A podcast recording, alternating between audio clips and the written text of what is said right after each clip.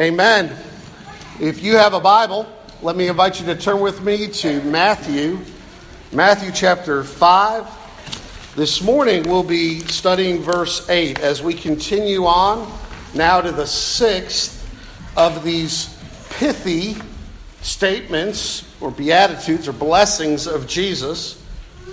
And I wonder if you've been with us in our study or as you know the Beatitudes, I wonder if you have a favorite. It wouldn't be surprising maybe uh, the poor in spirit, receiving the kingdom, is your favorite. Or, or those who mourn are promised comfort. Or uh, that wonderful irony, the meek, not the bully, not the strong, not the self assertive, the meek shall inherit the earth. Maybe you have a favorite. I wonder also if you have one that troubles you the most. Uh, it may be different ones for different people. Today's beatitude at verse 8 Blessed are the pure in heart, for, theirs, or for uh, they shall see God, uh, has long made me nervous and wistful. Uh, it's often troubled my assurance of salvation. I, I, just for a moment, appreciate the difficulty of of percolating a sermon on blessed are the pure in heart while you're watching your kids play in a state basketball tournament and you want every foul to go against the opposition. You want every foul that went against the home team right to be reversed on appeal as if that ever happens. Uh, and, and, and the, the uh, atrocious things you think are being done by referees you're plotting the sermon you want to say to them after the game. I mean, you want to walk up to them and say, It must be hard to be a referee because it is so frequently poorly done, right? And I mean, literally, right? That's, and then you're watching and, and an opposing coach cheering for the other team, standing four feet from you. You can hear him just fine but in the closing moments of the game, steps right up to your ear to shout yes at a penalty against your team. You want to punch him in the face. I mean, I did all those things just in the span of about 30 minutes last night. And um, that barely scratches the surface of why this one has so frequently troubled me wondering what does it mean? What is Jesus getting at? I mean, on the one hand, is there a higher hope than seeing God? That's awesome. Maybe this is your favorite for that. But is there a more unsettling proposition that only the pure in heart shall see God? And that is what he's saying. Is there any hope for us who have impure hearts? What is that hope? What is Jesus teaching? That's what I want you to think about today. Now, to pick up the passage in context, we'll, we'll, be studying verse 8. Let's, let's pick up at verse 2, where Jesus, it says, opened his mouth and taught them. So let me invite you to give your attention to the reading of God's word. Blessed are the poor in spirit, for theirs is the kingdom of heaven. Blessed are those who mourn, for they shall be comforted. Blessed are the meek, for they shall inherit the earth. Blessed are those who hunger and thirst for righteousness, for they shall be satisfied. Blessed are the merciful, for they shall receive mercy. Blessed are the pure in heart, for they shall see God. Let's pray together. Our Father in heaven, we bow before you, you, the Father of mercies, and we pray that you would, in kindness to us, give us your spirit and the spirit of wisdom and revelation in the knowledge of Christ, that the eyes of our hearts might be enlightened, and that we might know the hope to which you have called us. So be our teacher in Jesus' name. Amen. Amen. Blessed are the pure in heart, for they shall see God. What blessing is Jesus promising to his disciples? What do we need to receive that blessing, and where can we get it? Those are the three big questions for today. Jesus here speaks to the heart. Now, I have a, uh, an acquaintance, uh, a woman, 31 years old. She's the daughter of a PCA minister. Uh, she uh, was moving to Dallas, Texas, and during the move, she needed some mundane medication. Since uh, she hadn't found a doctor yet in her move, she called her brother, who was a physician, and asked him to call in a prescription for her. And her brother reluctantly agreed, but insisted, You need to find a physician. A few months later, she called him and asked for the same favor. And he reluctantly agreed. Then a year later, she called him again. I still haven't found a doctor. Will you call in this prescription for me? He responded, No, absolutely not. You're going to grow up and go see a doctor. So that summer, she says, I grew up and I went to a real doctor for the first time in 10 years. And since she was a new patient, she says, they scheduled her for a routine physical exam, and the doctor and her are chatting as the doctor sticks the stethoscope on her chest to listen to her heart, and the doctor gets quiet and then stops in mid sentence and says, Tell me about your heart. What do you mean? The doctor goes on to tell her about the rhythm, and she needs to see a cardiologist right away. What are you talking about? She says. I'm 31 years old and in great health. The doctor replies, I'm not sure what's going on, but it's not good, and so I'll send you to somebody who can help you. The same day, she goes to a cardiologist, and when the tech hooks her up to the EKG, they too are chatting away until the tech says, What's wrong with your heart? The doctor's going to want to see you right away. The doctor comes in and makes her walk on a treadmill, gives her a sleep monitor, takes an ultrasound of the heart. Come to find out, her heart rate uh, while sleeping at night is 150 beats a minute. The rhythm is entirely off. The doc says, uh, Look, you can be on medicine for the rest of your life, or you can have a medical surgical procedure to correct this. And she says, This can't be happening. I went to the doctor this morning to get Claritin. And the doc says, You don't understand. You're in a dangerous place with your heart. And she says, Otherwise, I'm healthy, right? And the physician says, There is no health apart from your heart. Now, she ended up having surgery and she's fine. There is no health apart from your heart. I spared our dear brother the recitation of his own experience. He knows it. Surely you know this. The same is true spiritually. There is no health spiritually apart from the condition of your heart. Blessed are the pure in heart, Jesus says. And he's describing his disciples, for they shall see God. So the condition of your heart is immensely important. I mean, remember uh, when, when God was helping Israel find a king? And he went through all these guys that were, they looked great on the outside and they were tall and they were strong, but none of them fit the bill. And, and, and God went on to say, The Lord sees not as man sees. Man looks on the outward appearance, but the Lord looks on the heart, right? Proverbs 21, verse 2 Every, man, uh, every way of a man is right in his own eyes, but the Lord weighs the heart.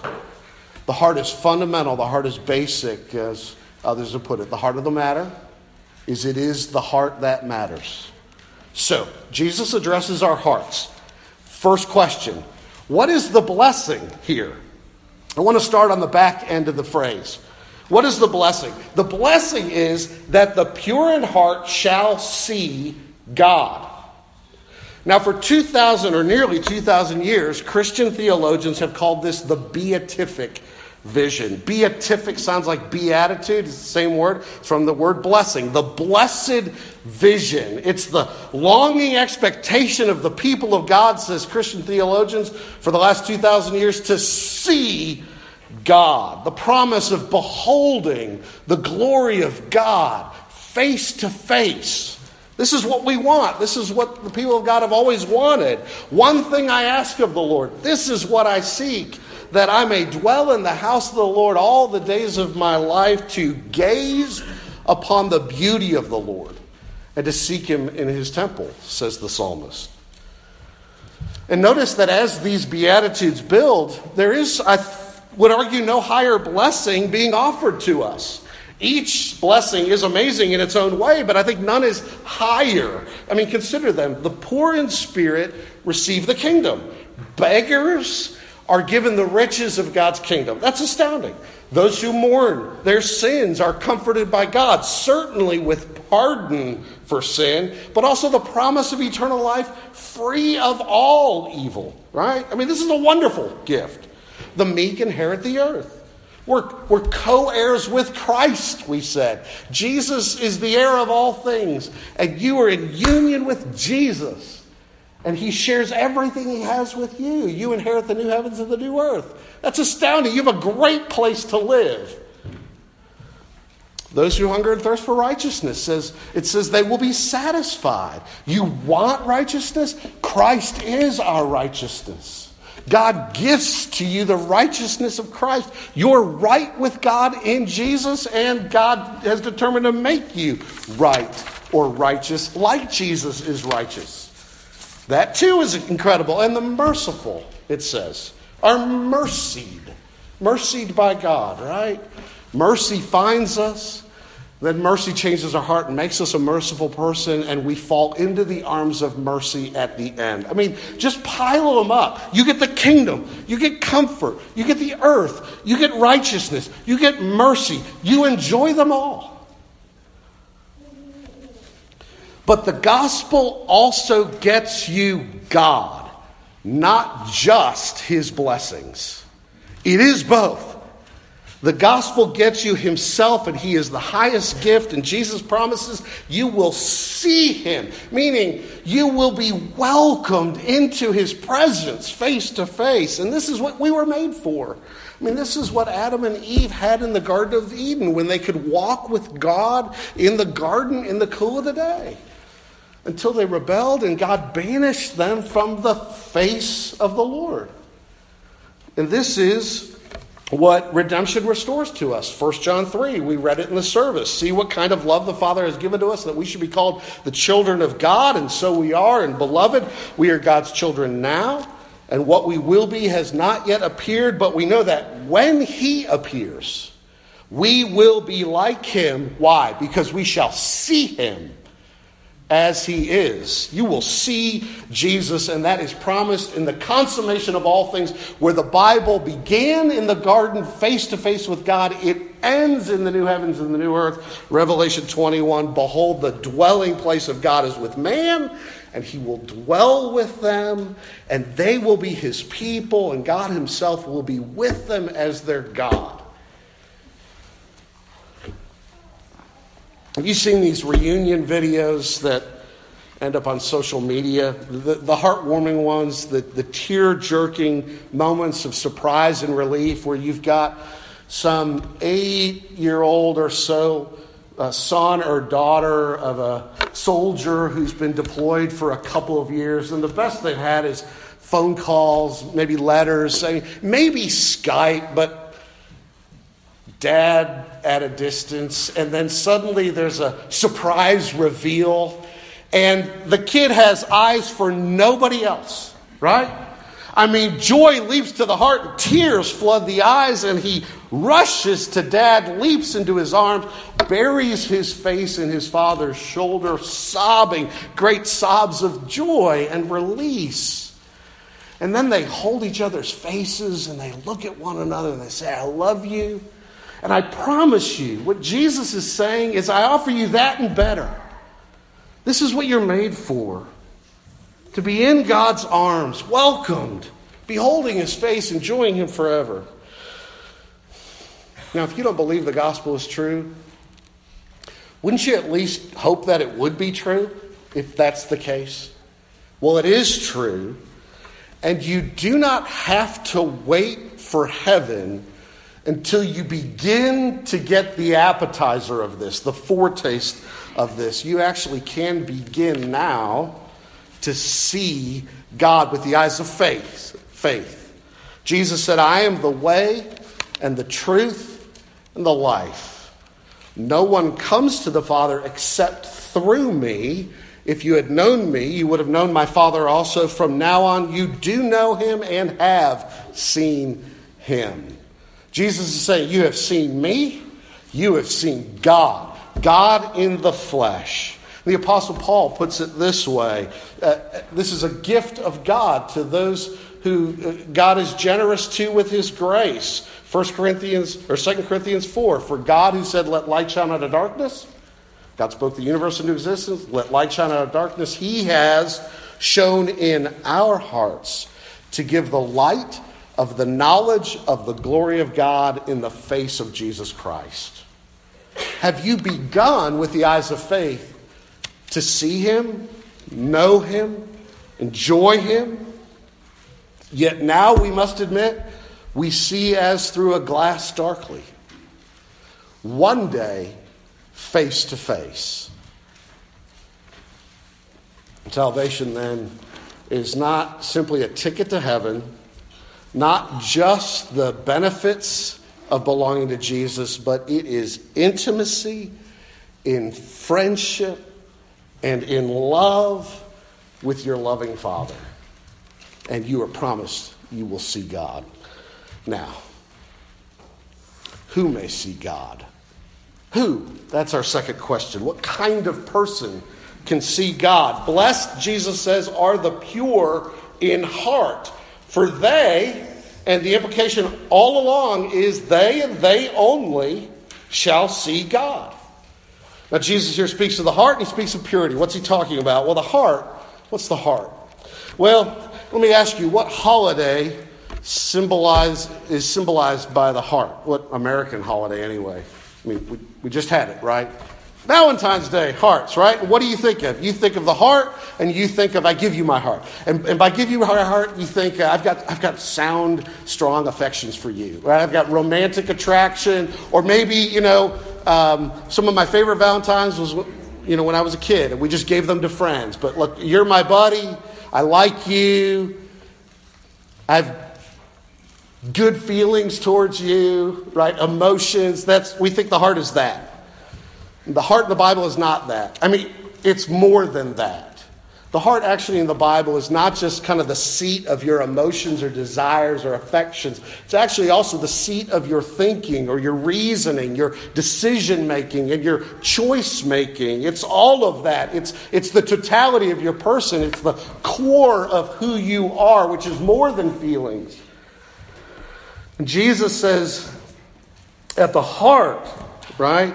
The fountain out of which everything else proceeds. Blessed are the pure in heart in other words, not just people who are pure on the surface of things, but people who are pure at the center of their being. What does Jesus mean by pure? Well, the idea, the word itself, uh, moves in two directions. They're really related and overlapping. On the one hand, moral purity. This is the, this is the word for not being defiled or not being polluted, but being clean. Not immoral, not unclean, but clean, pure, morally good. But the other meaning is without hypocrisy or without mixture, an undivided heart, one that isn't uh, blended together with other stuff. Uh, if we say that a basketball player picks your pocket clean, it means he tapped the ball away cleanly, unmixed with a foul, right? Otherwise, he mixed the good with the bad. Well, the pure in heart is the, the morally clean and unpolluted heart that also isn't divided or hypocritical in its allegiance. It's not mixed in its allegiance. You see why you can't have one without the other. They're two overlapping ideas. You are not, in other words, masking a corrupt inside by looking good on the outside.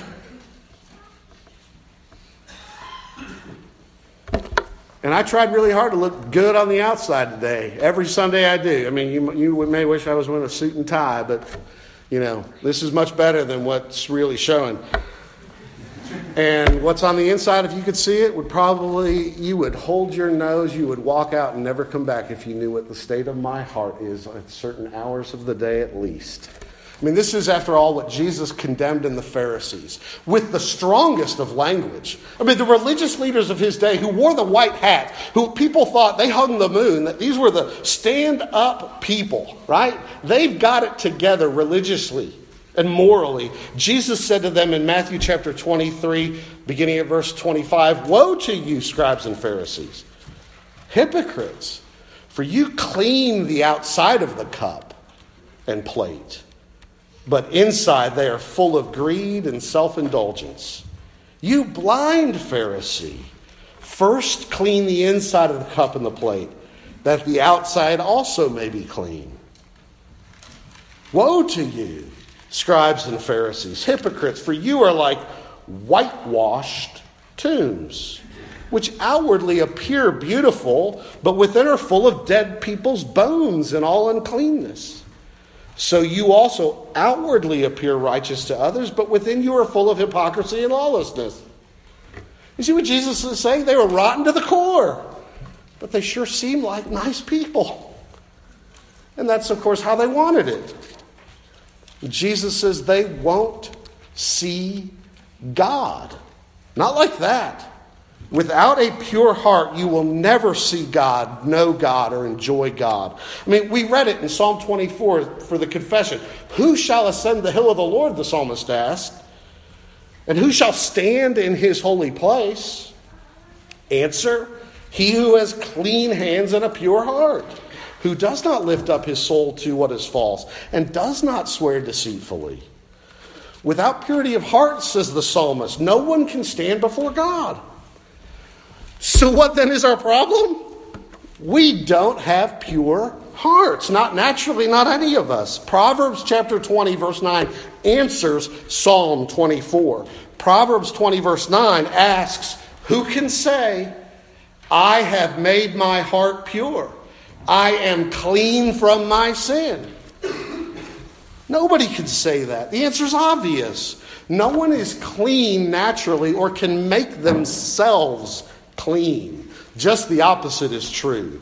Remember what Jesus said, not, not about the Pharisees, but about everybody. Mark chapter 7, verse 21. For from within, out of the heart of man, come what? Evil thoughts, sexual immorality, theft, adultery, coveting, wickedness, deceit sensuality, envy, slander, pride, foolishness. All these evil things come from within, and they defile a person. They're already there. Your circumstances don't make those things happen to you. Your parents didn't cause these things to be true of you. They're in the heart. They're not add ons to an otherwise good person. We are, at the core, twisted.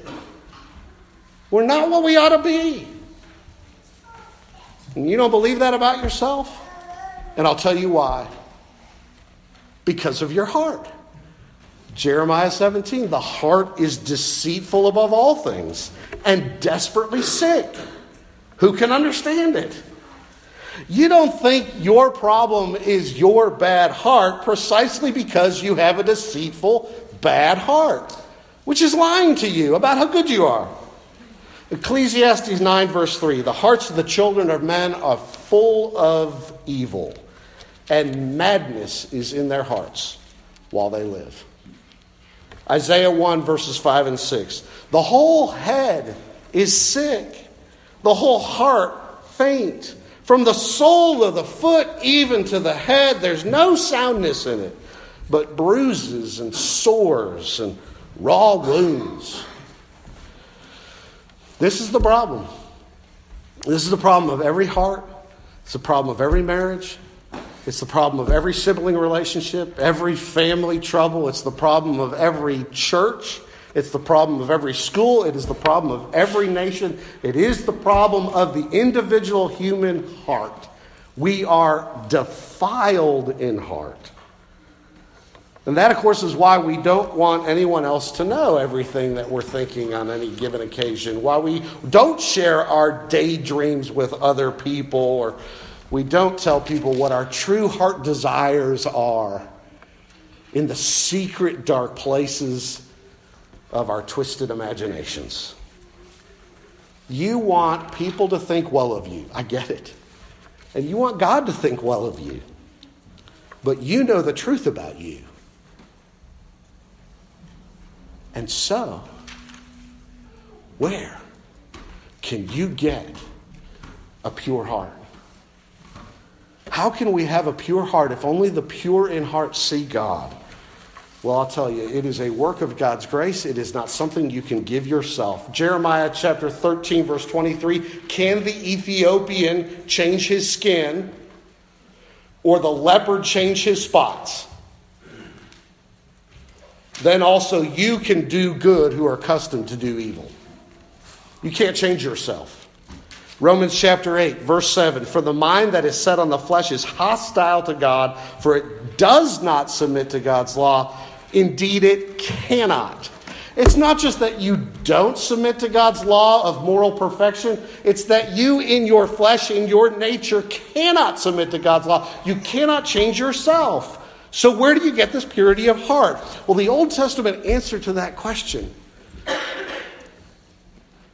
So troubled as they were by Psalm 24, who can ascend the hill of the Lord and stand in his presence? Was their answer was to employ a substitute, somebody to do the job for them.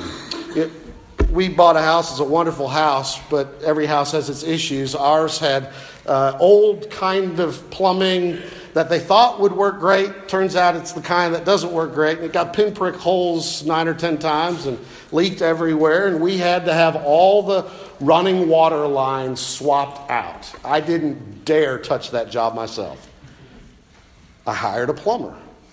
I hired a substitute to do for me what I could not do for myself. And that illustration is an analogy to what the high priest in Israel did he was a specialist, he was a professional substitute.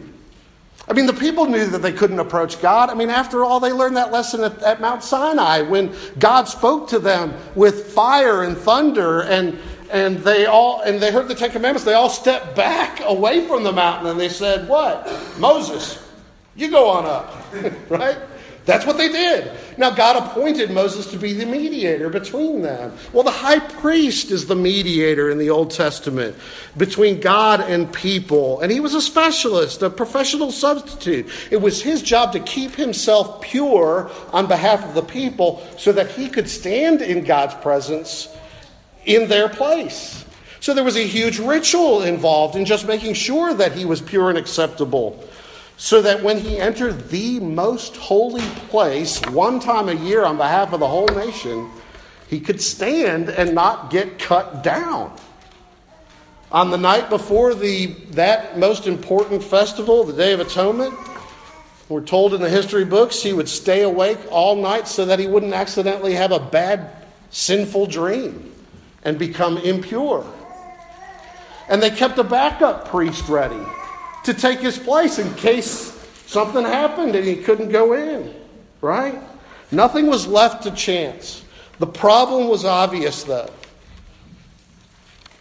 With enough effort, you could keep yourself clean on the outside, but not even the high priest could make himself clean on the inside.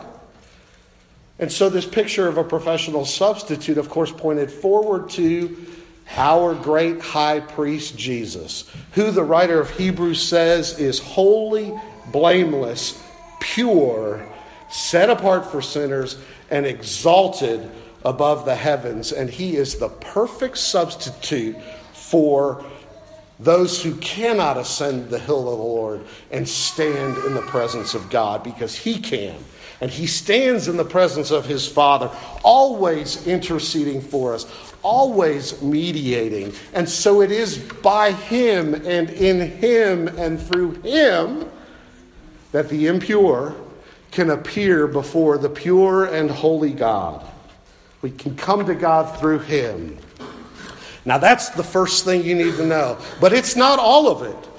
We saw in the previous beatitude, God doesn't simply leave us in the state He finds us, there's a double grace in the gospel. I mean, remember in uh, Blessed are those who hunger and thirst for righteousness, for they shall be satisfied. There was a double grace. The double grace was God counts you perfectly righteous in Christ, but also God is determined to make you what He has accounted you to be.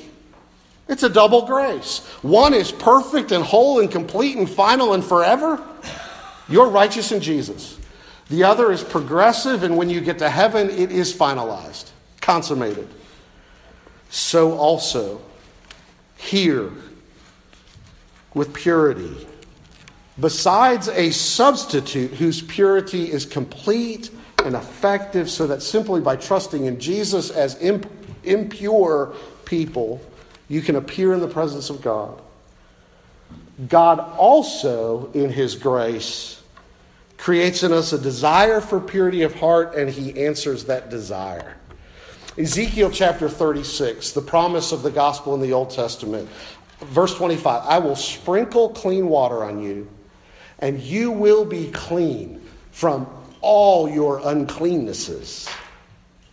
And from all your idols I will cleanse you.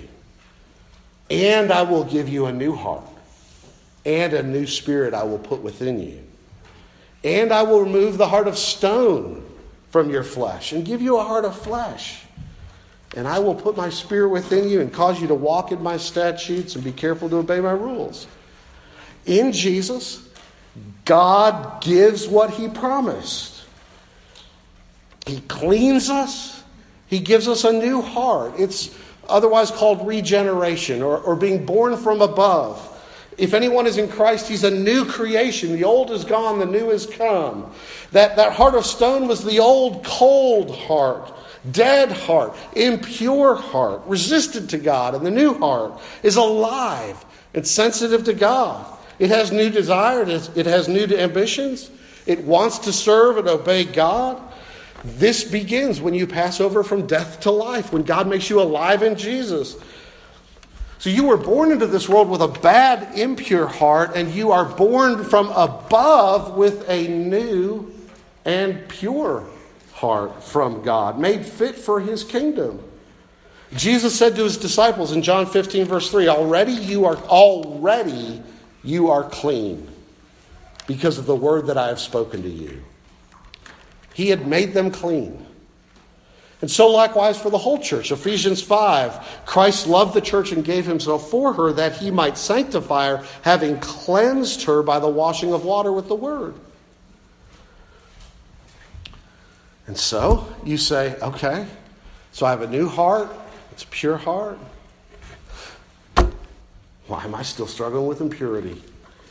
Because though you have a new heart, you have not yet been made perfect. Though you have a new nature, you have not yet been perfected, and there is a war, and sin remains, and it is fighting a guerrilla war against you. And so the psalmist, David, cries out, and look, he had just been caught in adultery with Bathsheba. He had just been convicted of conspiring in the murder of Bathsheba's husband, Uriah the Hittite, who also happened to be one of his closest friends. You ask the question is he beyond the pale? Is he lost forever? No. He prays, as we did in the service, create in me a clean heart, O God, and renew a right spirit within me.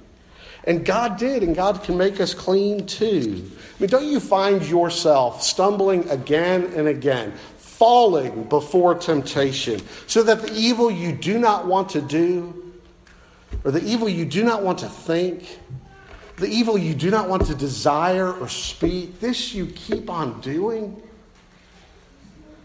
And yet, in the gospel, we are promised if we confess our sins, God is faithful and just to what? Forgive us our sins and to cleanse us from all unrighteousness. So that when we are defiled, when we find ourselves defiled, there is no need to run for the hills. There's no need to shrink back. You don't need to cover yourself with a fig leaf and hide from God among the trees. And I hope that you don't feel like at Redeemer you have to pretend to be something you're not. But you have in the gospel the freedom to stop wearing a mask, to not play a role for every different occasion, to stop pretending, to stop hiding. The only qualification necessary to get a pure heart is to take to God your impure heart. You think you're too dirty to be cleansed? What about David? Or to close, what about John Newton? I talk about him a lot. He wrote Amazing Grace, right? He was a pastor later in life, but you know that he was a dirty man with a filthy heart, and he had made himself foul. When he was little, he had a godly mother who taught him the Westminster Shorter Catechism and all the scripture proofs. And we're led to believe by the age of six he could recite all 107 questions and all their proofs. But then she died, being raised by a father who was the captain of a sailing ship. At the age of 11, he went out with his father on that ship and he learned to talk like a sailor. And it got so bad, he says other sailors were shocked by his impiety. He rose to become a captain of a slave ship in which he led a wicked life by his own account, very promiscuous as well as blasphemous and notorious. He, he once said he had no idea how many babies he had fathered through the slave women during that period. How could a man like that ever be clean? Here's his story in his own words, in the words of a hymn he wrote. In evil long I took delight, unawed by shame or fear, until a new object struck my sight and stopped my wild career. I saw one hanging on a tree in agony and blood, who fixed his languid eyes on me as near his cross I stood. Sure, never to my latest breath can I forget that look. It seemed to charge me with his death, though not a word he spoke. My conscience felt and owned the guilt and plunged me in despair. I saw my sins his blood had spilt and helped to nail him there. Alas, I knew not what I did, but now my tears are vain. Where shall my trembling soul be hid? For I, the Lord, have slain. A second look he gave, which said, I freely all forgive. This blood is for thy ransom paid. I die that thou may live. Thus, says Newton, while his death my sin displays in all its darkest hue, such is the mystery of grace, it seals my pardon too. With pleasing grief and mournful joy, my spirit now is filled that I should such a life destroy, yet live by him I killed.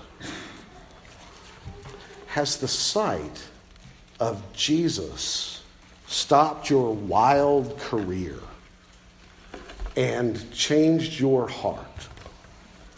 Isn't it great? that the pure in heart get to see God. And the way to have a pure heart is to look away from yourself and see the Son of God upon a cross, dying for your impurity. Says Luther, when I look at myself, I don't see how I can be saved. When I look at Christ, I don't see how I can be lost. Blessed indeed, then, are the pure in heart for you shall see God. The Lord make it so for all of us. Let's pray. Father, thank you for the gift of your Son. Give us eyes to see him. So give us new hearts. Have mercy on our souls. In Jesus' name I pray. Amen. Amen. Let's stand and sing.